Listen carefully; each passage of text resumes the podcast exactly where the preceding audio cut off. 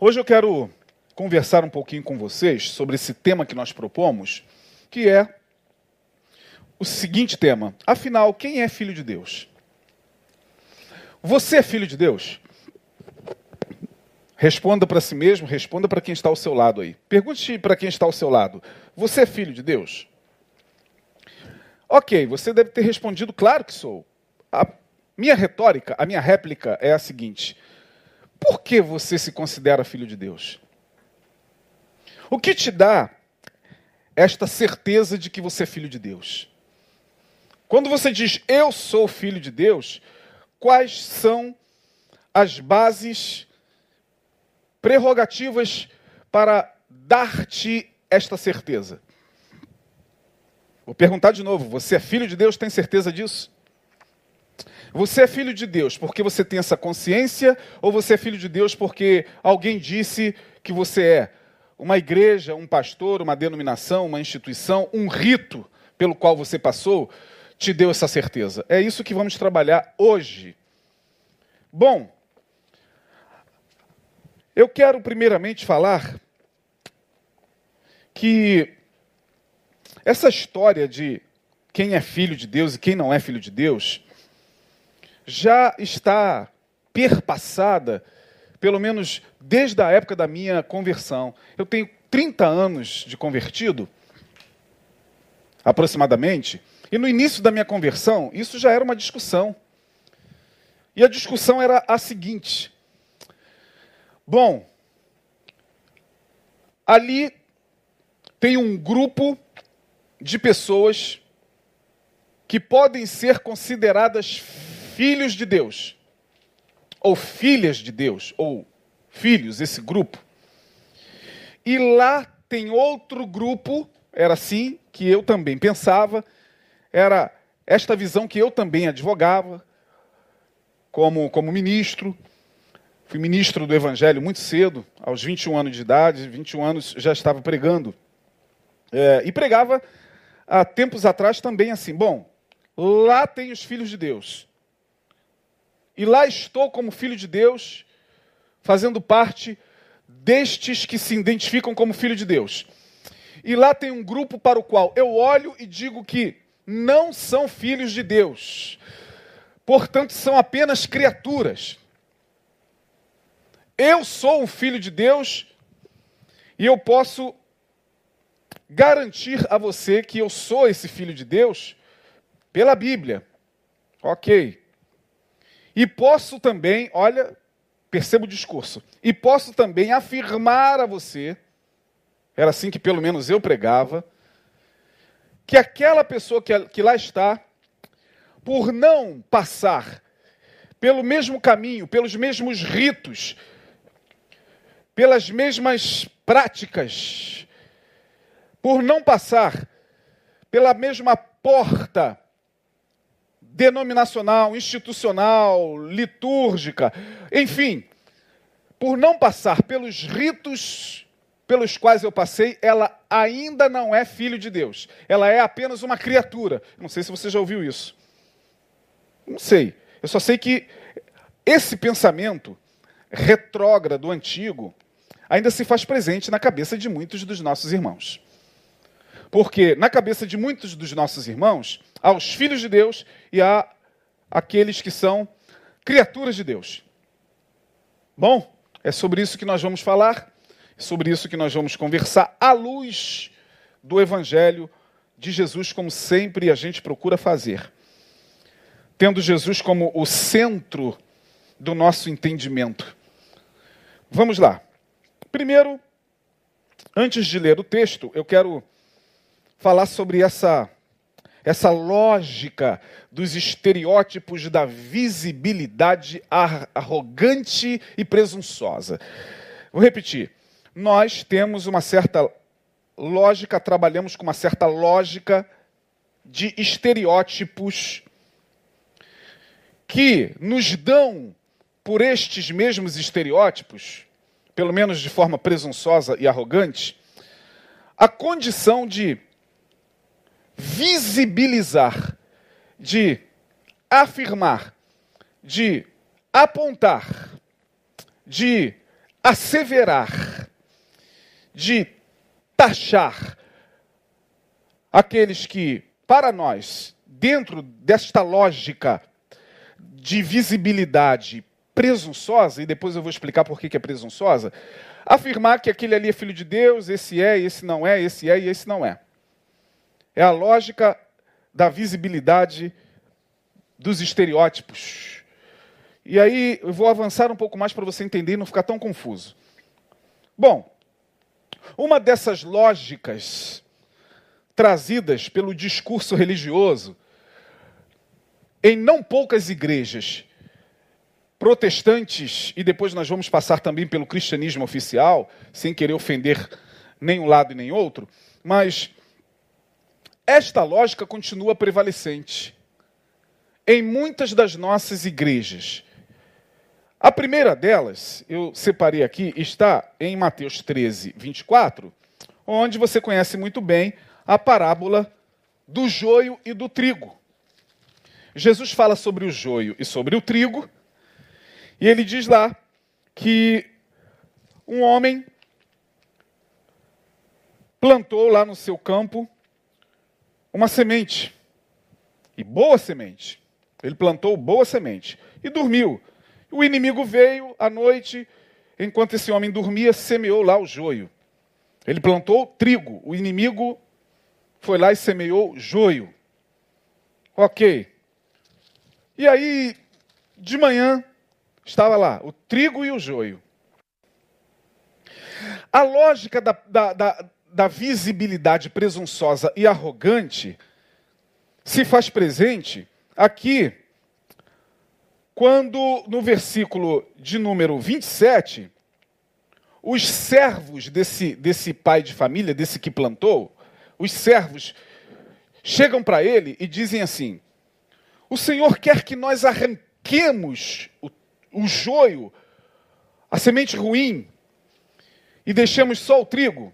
Ou seja, os servos são aqueles que se acham no direito de, por eles próprios, fazer essa separação entre joio e trigo. O pai de família aí representa o próprio Deus, ou o Senhor Jesus, e os servos são os servos desse, desse pai de família que é Deus. Portanto, os servos somos nós, somos nós que servimos a esse pai de família, e nós, os servos, chegamos para esse Senhor presunçosamente e nos sentindo no direito de fazer a separação entre joio e trigo, a gente chega e pergunta a Deus: Olha, Deus, nós, ao olharmos já sabemos o que é joio e o que é trigo. O Senhor quer que a gente arranque? Aí, olha a fala do pai de família. Não, no verso 29. Não. Não, quem deu a vocês o direito de fazer essa separação de antemão, de forma temerária, de forma precipitada? Não. Não, vocês não têm esse direito. Não, vocês estão olhando aqui, ó, trigo e joio, e o trigo e o joio eram muito parecidos. Olhando assim, não dava muito para discernir o que era e o que não era, mas a, a, a lógica da visibilidade presunçosa, arrogante dos servos, os leva arrogantemente a pedir a, a Deus que faça ou que eles façam esse trabalho. Nós, nós, nós sabemos aqui quem é e quem não é. Nós sabemos quem é joio e nós sabemos quem é trigo. Portanto, por favor, deixe que a gente vá. Não! Não, vocês vão arrancar também o trigo. Não, vocês não sabem. Quem disse a vocês que vocês têm esse discernimento? É isso que o texto está dizendo aqui. Deixai crescer ambos juntos até a ceifa, até o dia do juízo, até aquele grande dia. Porque, por ocasião da ceifa, eu, o pai de família está dizendo para os servos, eu direi aos ceifeiros, agora sim, eu que sei exatamente quem é joio e trigo, eu vou fazer essa separação. Vocês não. Então aqui está um texto que eu separei para que fique claro que eu estou falando acerca dessa lógica que nós carregamos dentro da gente em achar que temos o direito de afirmar categoricamente quem é joio e quem é trigo. Você já falou isso alguma vez? Eu já, muitas vezes lá atrás, no início da minha caminhada. Aquilo ali é joio, aquilo ali é trigo. É joio por isso, é trigo por isso. É joio porque anda assim, é trigo porque não faz isso. É, eu dei uma desses servos aqui. Eu, tolo, arrogante, presunçoso. Então, esta é a primeira passagem que eu queria destacar para explicar um pouquinho melhor como essa lógica ainda pulsa dentro de muitos dos nossos irmãos. Pulsa, pulsa. A gente ouve a palavra, mas a palavra não entra dentro da nossa cabeça. Ouvir essa palavra de forma tão didática, tão simples, tão, tão pedagógica, não entra na cabeça de muitos dos nossos irmãos, porque amanhã ou depois você verá irmãos nossos se sentindo no direito de dizer quem é joio e quem é trigo. Portanto, também quem é filho de Deus e quem não é. Quem é o filho de Deus? Quem é joio e quem é trigo? Bom, uma outra lógica dessa, dessa presunção arrogante está no fato de que para nós, muitas vezes, a palavra, ao ser pregada, ela precisa da nossa testificação diante daquilo que a própria palavra está fazendo no coração das pessoas, a fim de que estas pessoas possam testificar perante nós de que agora sim elas fazem parte do círculo fechado, hermético, da sociedade secreta dos filhos de Deus, porque agora sim, agora ele canta como eu, agora ele se veste como eu me visto. Agora ele fala exatamente a linguagem que eu falo aqui para consumo interno. Glória a Deus, aleluia, louvado seja o nome do Senhor, bendito seja o nome do Senhor. Ei, varão, ei, varou, a parte do Senhor, varão. Parte... Agora sim. Agora ele, ele bebe o que eu bebo, ele come o que eu como, ele pratica os ritos que eu pratico, agora sim, agora está tudo bem. Eu estou recebendo dele esta testificação. Eu, pastor, eu, diácono, eu, discipulador da classe, agora sim, ele está vindo perante mim e perante mim ele está colocando todas as credenciais para se tornar um filho de Deus. E agora nós vamos avaliar, vamos fazer o, o, a observação, a fim de que, diante desta observação, a gente possa credenciá-lo como filho de Deus. Isso é uma arrogância absurda. Mas é assim que funciona ainda no nosso meio. E aí, quando a gente olha para para Jesus, Jesus vai desconstruindo essa arrogância de ponta a ponta no Evangelho. Vai mostrando. Olha quanta arrogância. Vocês querem separar joio do trigo? Vocês não têm esse direito, vocês não têm esse discernimento? Vocês querem saber quem é que de fato é de Deus e não é? Vocês afirmam presunçosamente quem é de Deus, quem não é, porque quem é de Deus tem que ser como vocês quem é de Deus tem que ser uma caricatura, no mínimo uma caricatura do grupo. Quando não muito, uma caricatura do próprio líder. Porque o líder religioso, seja ele quem for, tem esse poder de caricaturar os seus seguidores. Então é um monte de clone daquele líder. Clone. É um exército de iguais. Fala igual, se veste igual. É, é o clone. Bom, Clonou, agora sim. Clonou, é nosso. É filho de Deus. Faz parte do trigo. E aí Jesus, de forma muito maravilhosa, vai desconstruindo principalmente com aqueles que pensavam assim, que eram os fariseus. Os fariseus eram esses presunçosos, arrogantes, que quem não era como eles, quem não fazia como eles faziam, quem não, orava como eles oravam, quem não, não tinha comportamentos litúrgicos como eles, esses eram condenados a um juízo terrível. Estes eram vistos como, infelizmente, gentios ou gentalha. A palavra gentio aqui na Bíblia é alguma coisa muito próxima de gentalha, porque os arrogantes fariseus, eles tinham que testificar pela lei de Moisés, pelos ritos, aqueles que de fato agora eram de Deus. Haja visto que eu preguei há duas quartas-feiras atrás, no encontro de Jesus com Nicodemos. Nicodemos chega cheio dessa arrogância presunçosa.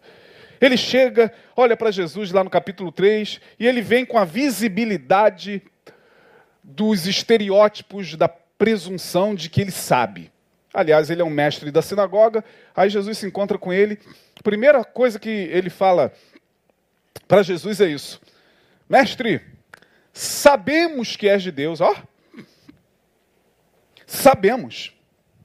Por que sabemos? Porque ninguém pode fazer esses sinais que tu fazes se Deus não for com ele. Ninguém pode é, fazer o que, o que tu fazes, realizar o que tu realizas. Nós sabemos, ou seja, nós fizemos um, uma avaliação do Senhor lá na sinagoga. É, nós é, chegamos a uma conclusão de que o Senhor é de Deus. Jesus está olhando para a cara dele, vendo, coitado, quanta presunção religiosa, quanto auto-engano. É como se Jesus estivesse olhando para ele dentro dos olhos e tentando desconstruir: Filho, você não sabe nada, você não sabe nada de mim. Aí Jesus começa, você já conhece a passagem, já preguei sobre isso. O vento sopra onde quer, ouve-se a sua voz. Assim, e não sabe de onde vem, para onde vai, assim é todo aquele que é nascido do Espírito. O Espírito é livre. O Espírito, em outras palavras, Jesus quis dizer o seguinte: olha, se você pensa que o Espírito está soprando lá na sinagoga, se você pensa que o Espírito está preso à sinagoga, se você pensa que o Espírito está preso dentro do Pentateuco de Moisés, se você pensa, Nicodemos, que o Espírito está preso dentro das produções teológicas que ao longo do tempo o nosso povo, o povo de Israel, produzir, você está enganado. O espírito é livre, o espírito sopra onde quer. E o espírito soprando onde quer, voltando ao que eu falei anteriormente, ele vai por ele mesmo, porque Jesus vai falar isso lá em João 16. Você deve saber muito bem do que Jesus falou, que quem convence o homem do pecado, da justiça, do juízo, é o próprio Espírito Santo, e esse Espírito ele sopra onde quer, é o que Jesus está falando, mas é uma coisa tão básica tão de escola dominical que, de tão básico, me parece que não entra. Jesus, Jesus está dizendo: o espírito é livre, o espírito não precisa nem de mim pregando aqui. A pregação é importante. Paulo vai falar sobre isso aos romanos. Como crerão se não há quem pregue? Mas quando ele fala aos romanos, como crerão se não há quem pregue, ele está se referindo aos gentios. Quem vai aos gentios se vocês, é o que Paulo está falando lá aos romanos, se os judeus, em outras palavras, os judeus só querem ficar ali, né, nas cercanias de, de Jerusalém, ali em torno da, das figuras centrais, Tiago, o, o presidente da igreja, né, Pedro, o apóstolo e tantos outros. E os gentios? Aí Paulo vai dizer: como crerão se não há quem pregue? Aí pegam esse texto e acham que para que alguém tenha uma experiência com Jesus e se torne trigo, se torne filho, tem que ter alguém para pregar, tem que ter o pastor Isaías, o pastor Neil, tem que ter um missionário. Tem que ter um missionário, que sem o missionário, Deus não faz nada no mundo. Sem o missionário, Deus está de mãos atadas.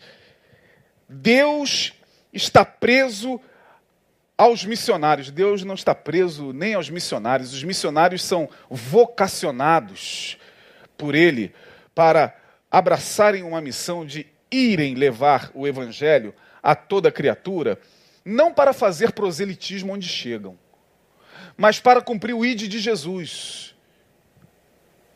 Missionário, missão, não é para chegar lá no meio dos, dos, dos indígenas para fazer o que os jesuítas fizeram aqui quando chegaram com os índios aqui do Brasil, os chamados negros da terra, que era assim que os índios eram chamados historicamente na época do Brasil colonial. Os negros da terra. A palavra negro não se referia estritamente à pessoa de cor, mas à condição de escravo.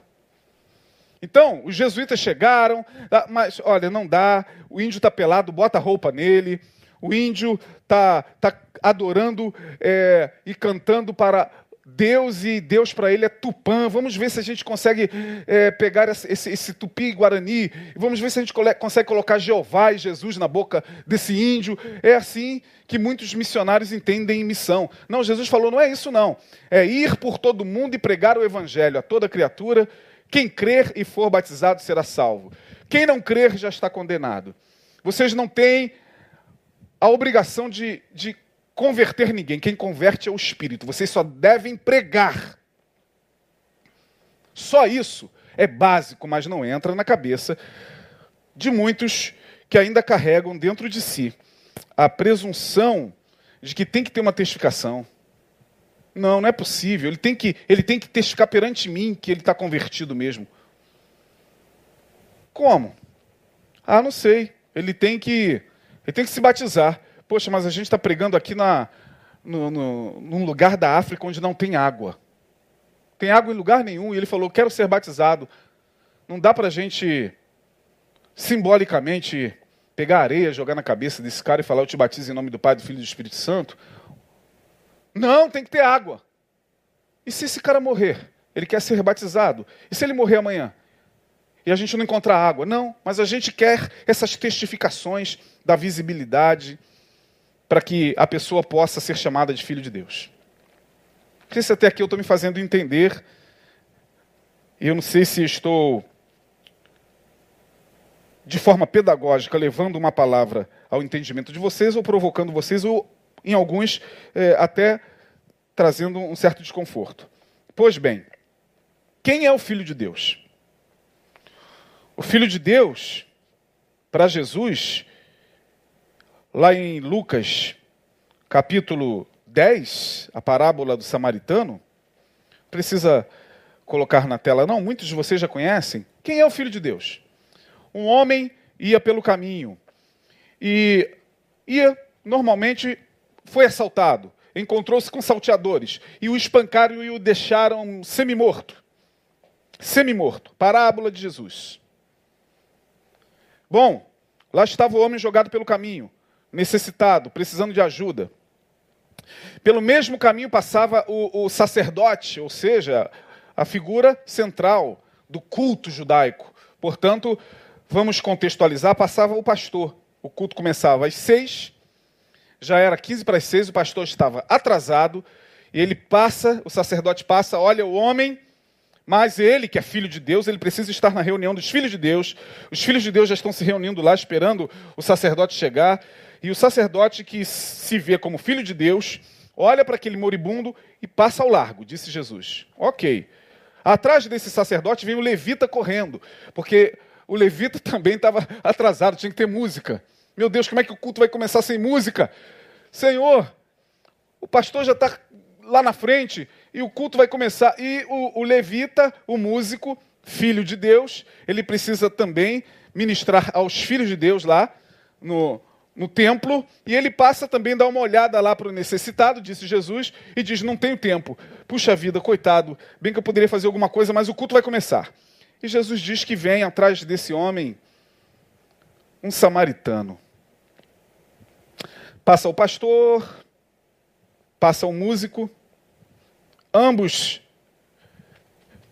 jactando-se, orgulhando-se de serem filhos de Deus, mas agora vem o samaritano. O samaritano, você já sabe muito bem, era os samaritanos eram aquele povo que sofria o ódio étnico, racial dos judeus. Judeus não se comunicavam com os samaritanos, isso aí é uma questão histórica, tem a ver lá com exílio é, na Síria, onde Israel foi levado cativo, e ali na Síria houve uma mistura de gente entre judeus e os povos daquela, daquela etnia, e nessa mistura étnica. É, surgiu ou surgiram os samaritanos. E os samaritanos, então, não se comunicavam com os judeus, tinha aquela questão do culto. É, Jesus fala isso com a mulher samaritana, ela diz: não, uns dizem que o culto é aqui, vocês judeus dizem que é lá, enfim. Isso é um papo para um outro, um outro sermão. Mas aí vem o samaritano. O pastor passou de largo, disse Jesus. O músico passou de largo e veio o samaritano com quem tanto judeus, ou melhor, tanto sacerdote quanto levita, judeus, sequer o viam como, como gente, como filho de Deus. Filho de Deus eram eles. Samaritano não era filho de Deus. Não, samaritano não cultua como a gente. Samaritano não, não respeita o nosso templo aqui de Jerusalém. Samaritano não é, não é filho de Deus. Era a lógica da visibilidade arrogante e, e, e presunçosa. Mas o samaritano, vamos lá, vai passando. Vamos trazer para os dias atuais. Passam os crentes, talvez, apressados para o culto, e de, lá atrás vem, sei lá, um, um, alguém que professa uma outra fé, um, um bandista, um candomblincista, um, alguém que tem outros ritos. Ele passa e vê aquele homem caído, e disse Jesus que aquele samaritano, que não era filho de Deus aos olhos da religião oficial, à época, pega aquele homem, coloca no seu, no seu cavalo, leva até a um lugar onde ele pode ser tratado e diz: Olha, esse homem precisa ser tratado. Por favor, aqui está um valor e eu vou voltar por esse mesmo caminho. O que exceder esse valor, eu pago. Oh, amém. Ah, mas tudo bem, é lindo, é maravilhoso, mas ele ainda não é filho de Deus. Não, samaritano, quem professa outra fé, fez uma ação linda, mas ainda não é filho de Deus. Para ser filho de Deus, ele precisa passar pelo caminho que nós passamos. Quem é o filho de Deus? É a minha provocação hoje, é, é, é o tema da, da minha mensagem. Bom, fazendo esse passeio rápido sobre essa lógica da visibilidade estereotipada e arrogante de quem seja ou não filho de Deus, vamos agora à resposta que é áurea.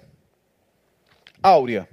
Pastor, existem filhos de Deus e criaturas. É mesmo. Eu sou um filho de Deus e aquele ali que não não faz parte do meu contexto religioso é uma criatura. É, criatura.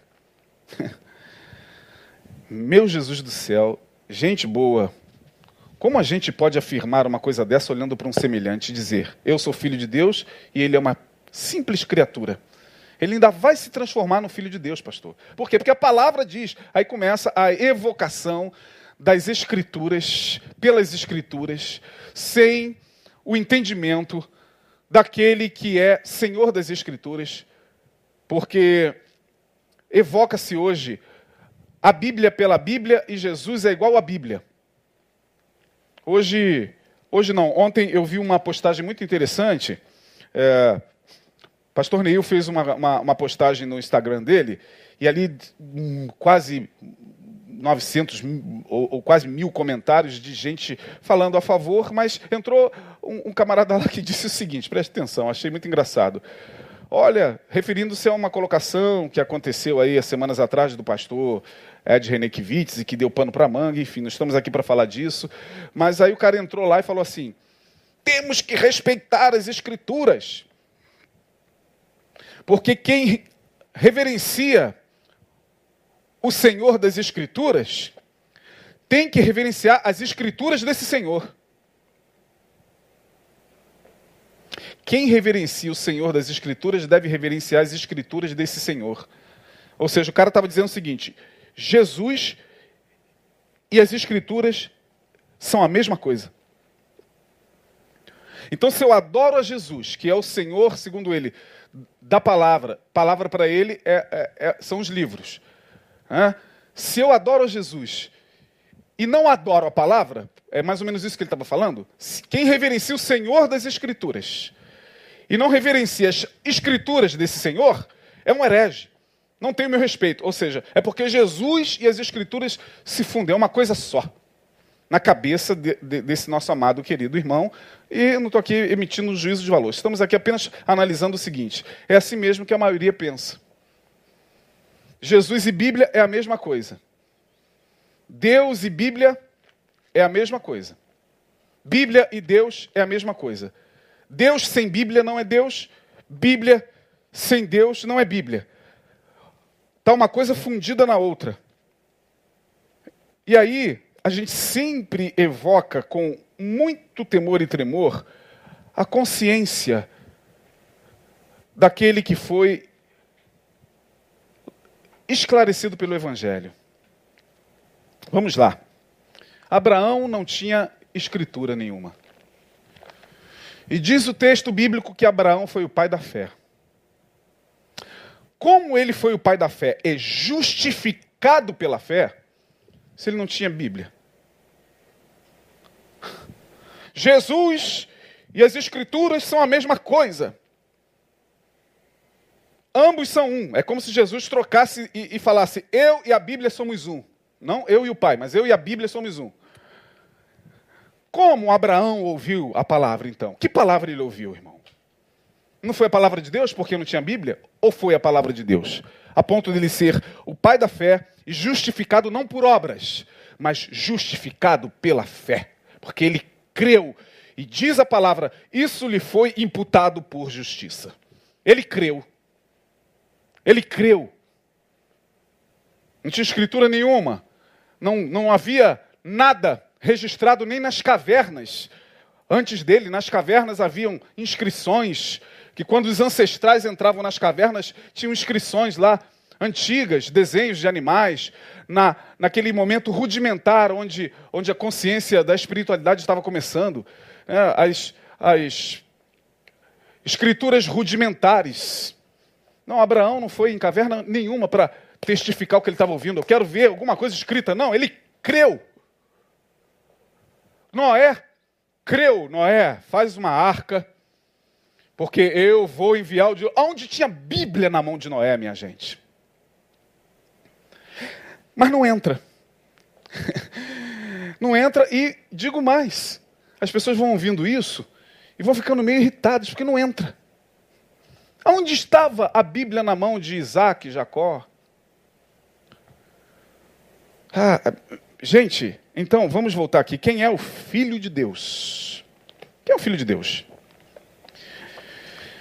A resposta lógica agora. João capítulo 1, pastor. João capítulo 1. Se o senhor quer saber quem é que é o Filho de Deus, João capítulo 1 responde: Veio, no verso 11, né? João 1, 12. 1, 11 e 12. O 12 especifica melhor, mas tá lá. João, Evangelho de João, capítulo 1, versículos 11 e 12. Veio para o que era seu, e os seus não o receberam, mas a todos quantos o receberam, deu-lhes o poder de serem feitos filhos de Deus, aos que creem no seu nome. Resolvemos a questão, então. Resolvemos a questão, está resolvida. O senhor está perguntando quem é filho de Deus, pastor? Está aqui na palavra, João, capítulo 1, versículo 12. Veio para os que eram seus e os seus não os receberam. Ué, mas os, os seus já não se sentiam filhos de Deus? Não eram os judeus? Como é que é isso? Mas a todos quantos o receberam, deu-se-lhes o poder de serem feitos filhos de Deus, a saber, aqueles que creem no seu nome. Então, pastor, o filho de Deus é aquele que aceita Jesus. A saber, aqueles que creem no seu nome, que o receberam. Mas o Filho de Deus na nossa boca é aquele que, para deixar de ser criaturinha e se tornar um filho de Deus, ele tem que aceitar Jesus. Então nós somos filhos de Deus porque aceitamos a Jesus. O que é aceitar Jesus? Vamos lá. Aceitar Jesus para a religião oficial, para o cristianismo que prevaleceu durante quase mil e e 500, 1800 anos e ainda prevalece até os dias atuais, para os nossos queridos irmãos da religião oficial, filho de Deus é aquele que cumpre os sacramentos. Passa a aderir à religião oficial, que você já sabe qual é, o cristianismo oficial, representado, obviamente, pela Igreja Católica Apostólica Romana. Não estamos aqui falando de, de, religião alguma, são irmãos nossos que estão lá, muitos de vocês aí estão. Católicos, amados de Deus. Mas como é que, que a gente entendia? Para eu me tornar um filho de Deus, eu tenho que fazer primeiro a confissão, depois a, a crisma, e vai caminhando ali pelos sacramentos, batismo, é, é, Eucaristia e tal. São sete sacramentos. Depois dos sete sacramentos, a pessoa se sente filha de Deus. Esse é o entendimento dos nossos irmãos da religião oficial. Mas também tem o entendimento dos nossos irmãos evangélicos e protestantes. Quem é o filho de Deus? O filho de Deus é aquele que fez toda a viagem de fora para dentro. Ele entrou numa igreja, ele sentou, ele ouviu um pastor pregando. Aí o pastor falou: Quem quer aceitar Jesus como seu único e suficiente Salvador? Ele levantou a mão. Ele foi à frente levado assim por, por, por um ajudante, um diácono, alguém que o levou lá para ele não se sentir constrangido. Ele ajoelhou. E depois dali, ele começou a frequentar a igreja, se identificou com aquele grupo, é, achou que aquela comunidade atendia a todas as suas expectativas e começou a frequentar a escola de batismo, começou a ser preparado para o batismo, se batizou, e depois do batismo, ele começou a ter comunhão em alguns lugares, só depois do batismo pode tomar ceia, aí ele começou a tomar ceia, e agora ele tem a consciência de que uma vez tendo feito esse caminho ritualístico de fora para dentro, agora ele é filho de Deus. Deixei de ser criatura. A primeira coisa que eu falei quando me converti, cara, Aliás, eu sou convertido desde que nasci. Fiquei fora uns tempos e depois, é, de fato, eu voltei e tive um encontro com Jesus. E aí, depois que eu tive esse encontro com Jesus, eu falei: agora eu sou filho de Deus. Deixei de ser criatura. Criatura agora é o, é, é, é o meu irmão que tem que se converter. Ele ainda é uma criatura. É, é o meu pai que não é convertido. Ele ainda é uma criatura. É a minha a minha avó, que é, é, é, é, espírita, ela ainda é uma criatura. É o Joãozinho, que, que é, sei lá, de qualquer outra religião. Ele ainda, eu sou filho de Deus. Olha a viagem que eu fiz. E essa viagem eu, a gente faz recebendo a testificação da, dos estereótipos da visibilidade, por vezes presunçosa e arrogante, daqueles que estão ali. Agora sim, meu filho, chegue aqui porque agora você é um filho de Deus. Deixou de ser criatura. Mas a todos quantos o receberam, deu-se-lhes o poder de serem feitos filhos de Deus, e a gente prega isso até hoje. Eu preguei muito isso, é, eu entendi dessa forma, e, e ao entender dessa forma, logo que comecei a entender dessa forma, brotou em mim a intolerância religiosa, brotou no meu coração a indiferença com quem não cria da mesma forma que eu, brotou em mim a indiferença com quem não compactuava do mesmo pensamento que eu compactuava, brotou em mim a indiferença a ponto de eu olhar para pessoas que professavam outras crenças, principalmente aquelas que professam as religiões de matrizes africanas, candomblé, umbanda e tal. Eu olhava para elas e as chamava de criaturas perdidas, criaturinhas perdidas que precisam fazer essa viagem que eu fiz, que precisam fazer esse caminho que eu fiz que precisam fazer esse, esse, todo esse processo que eu fiz. Aí eu, eu vi em mim o preconceito religioso esmagador. Aí quando eu saía para evangelizar, estou falando do Isaías, tá? Eu estou falando da minha experiência. Não precisa ficar do Isaías aqui. O Isaías lá atrás, né?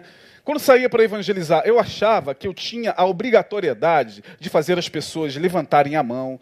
Você quer aceitar Jesus como seu Salvador? Sim. Então, levante a sua mão aqui e confesse: Eu quero Jesus. Aí eu estava testificando ali diante dos meus olhos. Aí eu dava para ele o endereço da minha comunidade, eu dava para ele o folheto com o carimbo da minha igreja, porque ele ainda teria depois que comparecer na minha denominação para ser crismado crismado, para chegar lá e falar: olha, eu sou aquele que vim aqui para confirmar agora a minha filiação divina. Eu estou falando da minha viagem, minha gente. Eu não sei da tua. Eu não sei quantos anos de convertido você tem. Porque agora, todos quantos receberam, deu-se-lhes o poder de serem feitos filhos de Deus. Bom, depois dessa introdução, eu vou ao texto. À luz do Evangelho, Eu vou responder você, eu não fiz a pergunta?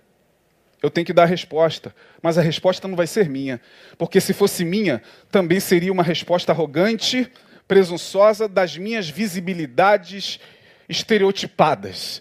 A resposta que eu vou te dar, e aí fica entre você e o que você vai ouvir, está com Jesus. Como eu tenho ultimamente me proposto a pregar Jesus Cristo e este crucificado, eu vou nele para que ele responda quem é o Filho do Pai que está nos céus. Mateus capítulo 5, a partir do verso 38 a 48. Mateus capítulo de número 5. Nós vamos do 38 ao 48, para a gente entender quem é que recebe Jesus. Para a gente entender João 1,12, mas a todos quantos o receberam, deu-se-lhes o poder de serem feitos filhos de Deus. Vamos então entender João 1,12 na fala de Jesus. Porque lá quem está falando não é Jesus. Lá quem está falando é o que escreveu, aquele que escreveu o Evangelho de João. É João, evangelista. Lá não é, não são palavras de Jesus. Ali no princípio era o verbo, o verbo estava com Deus, uma narrativa do evangelista falando da chegada de Jesus no mundo. Agora vamos ver Jesus falando. Vamos lá. A partir do verso 38. Ouvistes que foi dito: olho por olho e dente por dente. Eu, porém, eu, Jesus está falando, eu, a ele ouvi. Este é o meu filho amado, a ele ouvi. Conhece essa, essa, essa fala? Lá no Monte Tabor, lá no Monte da Transfiguração, quando aparecem Moisés e Elias, Jesus, Pedro, Tiago e João ficam sobressaltados. Vamos fazer uma tenda. E aí, para Moisés, uma para Elias, outra para o Senhor. Aí vem aquela voz e diz: Este é o meu filho amado, a este ouvi. Então vamos ouvir o filho amado falando. Eu, porém, vos digo que não resistais ao mal, mas se qualquer te bater na face direita, oferece-lhe oferece também a outra. E ao que quiser pleitear contigo e tirar-te a vestimenta, larga-lhe também a capa. E se qualquer que te obrigar a caminhar uma milha, vai com ele duas. Dá a quem te pedir, e não te desvies daquele que quiser que lhe emprestes. Ouvistes que foi dito? Amarás teu próximo e aborrecerás o teu inimigo? Eu, porém, vos digo, Jesus falando, a ele ouvi eu, porém, vos digo: amai os vossos inimigos, bendizei aos que vos maldizem, fazei bem aos que vos odeiam e orai pelos que vos maltratam e vos perseguem. Agora eu vou dar a resposta, caminhando para o final do meu sermão. Afinal, quem é filho de Deus? A resposta está no 45. Fazendo tudo isso, para que sejais filhos do Pai que está nos céus, porque faz que o seu sol se levante sobre maus e bons e a chuva desça sobre justos e injustos. Quem é o Filho de Deus? Jesus respondeu: O Filho de Deus? Está aí. É aquele que abriu mão do espírito da vingança. Olho por olho, dente por dente. Ouviste o que foi dito? Olho por olho, dente por dente. Bateu, tem que levar. Não se leva desaforo para casa. Tem que revidar. Tem que revidar a altura. Poxa, isso é legal, legal, literalmente legal era, estava na lei. Jesus vem e diz: não, o Filho de Deus é aquele que abriu mão do espírito da vingança, do ódio, da disseminação da discórdia. O Filho de Deus, quem é Filho de Deus? É esse que, que tem que abrir mão e renunciar a esta pulsão do ego. Eu sou de Deus, mas não sou otário. Se fez, vou fazer também. Fez comigo, também. Não, não, Jesus está falando. Vocês querem ser filho do Pai que está nos céus? Precisa renunciar. Por isso que aquele que quiser vir após mim, negue-se a si mesmo. O que, que você entende que é negar a si mesmo? Ah, pastor, graças a Deus, negar a si mesmo é a gente abandonar algumas práticas do mundo, né, pastor? Como, por exemplo, não pular mais carnaval, é, deixar de beber Heineken e beber Coca-Cola.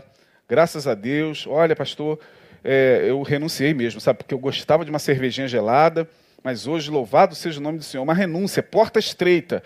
É, eu agora só participo de coisas é, gospel, evangélica, reuniões evangélicas. Isso é muito pueril.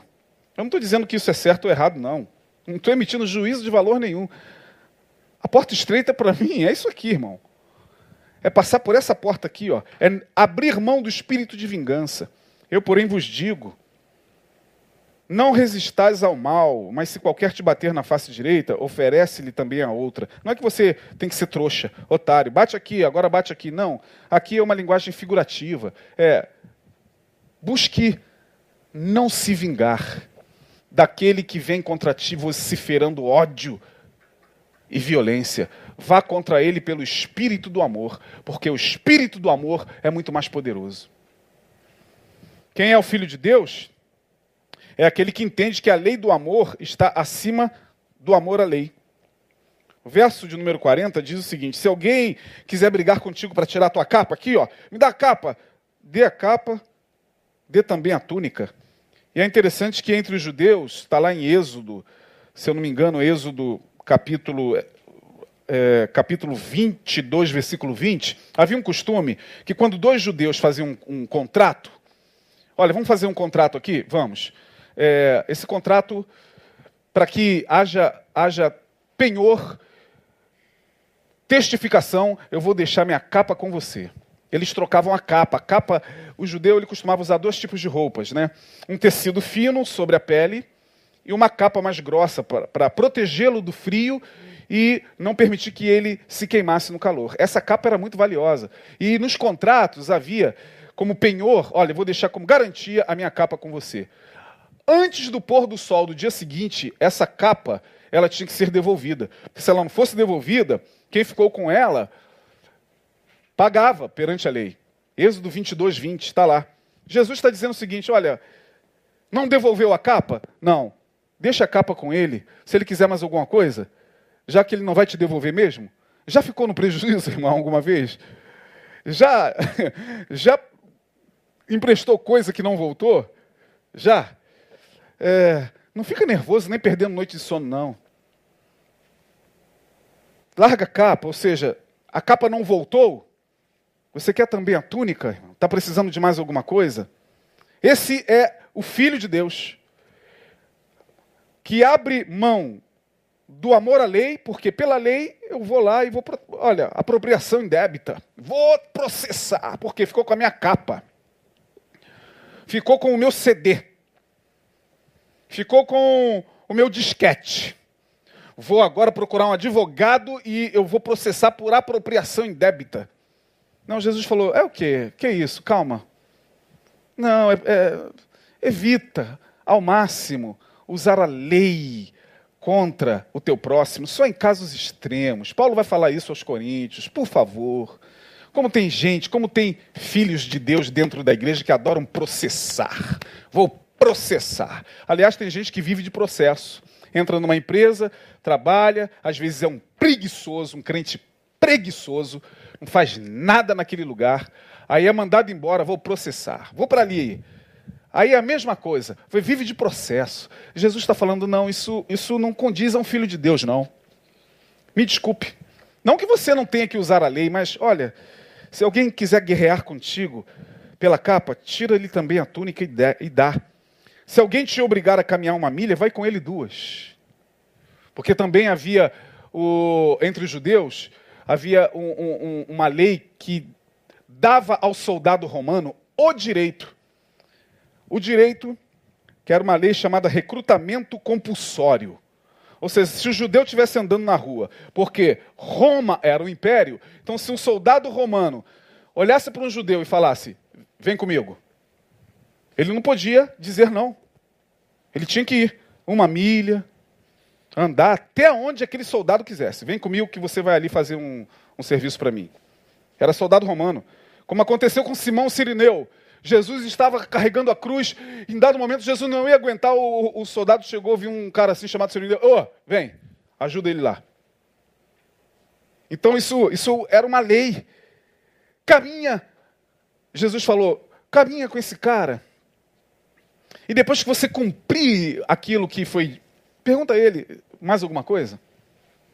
Não, não fica irado, não fica com ódio, miserável. Se eu pudesse, eu te dava uma facada agora. Se eu pudesse. Não, não. É, tem coisas na vida que são inevitáveis, nós vamos ter que caminhar compulsoriamente uma milha. Você trabalha, você está com contrato no seu trabalho, você tem que caminhar essa milha, sem ódio, sem raiva, sem, sem desejar o mal, até o momento que você trocar de emprego. É o que Jesus está falando, o Filho de Deus age assim. Por último, é aquele que se esforça todos os dias para renunciar um ego ofensor e ofendível. Ah, minha gente, como a gente é ofensor ou que pratica a ofensa, mas a gente também de lá para cá, na mesma dimensão do ego, é ofendível. Tudo ofende. Tudo ofende os filhos de Deus das nossas reuniões gospel. Como tem gente ofendível. Jesus está falando: olha, tenta renunciar um pouco esse ego que é intoxicado o tempo todo pela ofensa, não só ofendendo, como também sendo ofendido. Não, quem ultrapassa a lógica dessa razão do ego mergulha na dimensão do amor e do perdão, mesmo imerecido. É o que Jesus fala dos versos 43 a 45. Ouviste o que foi dito? Ama o teu próximo e odeia quem te odeia. Essa é a lógica, irmão. Esta é a lógica que impera no mundo hoje. Eu amo quem me ama. Quem não me ama, eu odeio. Eu amo quem me ama. Quem não me ama tem que morrer. Eu amo aqueles que me fazem bem. Quem me faz mal, se eu não puder devolver o mal na mesma dimensão, na mesma medida, eu quero mais é que se lasque. E se amanhã ele que me odeia, o meu inimigo, passar por mim, precisando de água, de comida, vai morrer de fome e de sede, miserável porque me fez mal. Jesus falou: não, o filho de Deus não age assim, não. O filho de Deus, ele vai dizer lá: Amai os vossos inimigos, bendizei os que vos, os que vos maldizem, fazei bem. Fazei bem aos que vos odeiam, e orai pelos que vos maltratam e vos perseguem. Jesus não está falando para você amar no sentido de sentar com ele, de chegar para o teu inimigo que te fez tanto mal e falar: olha, vai ter um negocinho aqui em casa amanhã, queria que você tivesse aqui. Não. Não, não é isso. Não é sentar com o inimigo. O inimigo é inimigo. O inimigo se fez inimigo, então ele não faz mais parte do teu círculo de amizade. Mas isso não te impede, como filho de Deus, de orar por ele, de não desejar mal a ele, de não querer que ele se ferre. Pelo contrário, nas tuas preces, você que é filho de Deus, irmão, católico ou protestante ou evangélico, é filho de Deus, nas tuas orações, inclua também quem te fez mal. Inclua quem quis te, te destruir. Inclua mesmo com muita dificuldade ali, não, não está dando. Ai meu Deus, eh, como é que eu vou orar por ele, por ela que me fez assim? Jesus está falando é porque o Filho de Deus entendeu a dimensão do Evangelho que entra e muda as estruturas da espinha dorsal do nosso ego. E a gente começa levemente, como filhos de Deus, a orar pelo inimigo, a desejar o bem dele. Mesmo que ele esteja à distância, ele não precisa estar perto, não. Tá, ele lá e eu cá. Mas eu estou orando por ele. Eu quero o bem dele tanto quanto eu quero o bem do meu irmão aqui, ó. Apenas isso. Esse é o Filho de Deus, para que sejais filhos do Pai que está nos céus. Quem é que recebe Jesus, irmão? Esse que passa por essa viagem aqui. Não é o que faz os ritos apenas. Os ritos são necessários. Nós, batistas, temos ordenanças, não temos ritos nem sacramentos, temos apenas ordenanças que não são ordens, são apenas ordenanças de uma consciência que foi deixada na palavra, a fim de que a comunhão possa fazer com que a nossa memória seja voltada pela ceia à cruz do Calvário e pelo batismo a uma figura daquilo que já acontece no coração. Estou falando de nós batistas. Nós só trabalhamos com ceia e batismo. A Igreja Católica tem seus sacramentos, mas quem é o Filho de Deus não é só quem cumpre isso, não. Também. Mas se não passar por essa viagem, não adianta, irmão. Não adianta olhar para o outro e falar, é criatura. Isso é arrogância. quem é joio e quem é trigo, só Deus sabe naquele grande dia. Que Deus possa nos abençoar se você entendeu essa palavra. Que Deus abençoe se você ficou sem entender. Peça ao Espírito Santo, ouça de novo. Se eu fui muito prolixo nas minhas palavras, peço perdão, eu sou assim mesmo. Se você, eu tentei ser o mais didático possível, mas vamos deixar o Espírito Santo de Deus soprar no coração de todos nós. Porque só Deus sabe quem é filho dele. Só Deus sabe onde estão os seus filhos no mundo. Vamos orar. Ó Deus, nós te louvamos, porque todos quantos receberam Jesus Cristo foram feitos filhos teus. Quantos filhos teus espalhados pelo mundo? Espalhados, ó Deus, pela graça de poderem se esforçar para cumprir tudo isso. Alguns deles nunca entraram em um templo seja católico, seja protestante, seja qual for. Mas são filhos, porque tu falaste isso na tua oração. Ainda há muitas ovelhas que não são desse aprisco, mas convém a mim, a mim agregá-las. Louvado seja o teu nome. Que essa palavra, que essa consciência nós tenhamos todos os dias, porque sem ela estamos perdidos na nossa arrogância, e prepotência em querer apontar quem é filho de Deus e quem não é, quem é joio, quem é trigo, quem vai para o céu, quem vai para o inferno. Longe de mim que seja considerado anátema na minha boca, teu servo ora assim, esse tipo de fala. Toda glória e toda, toda honra sejam dadas ao Senhor. Abençoa aos meus irmãos que estiveram conosco até agora.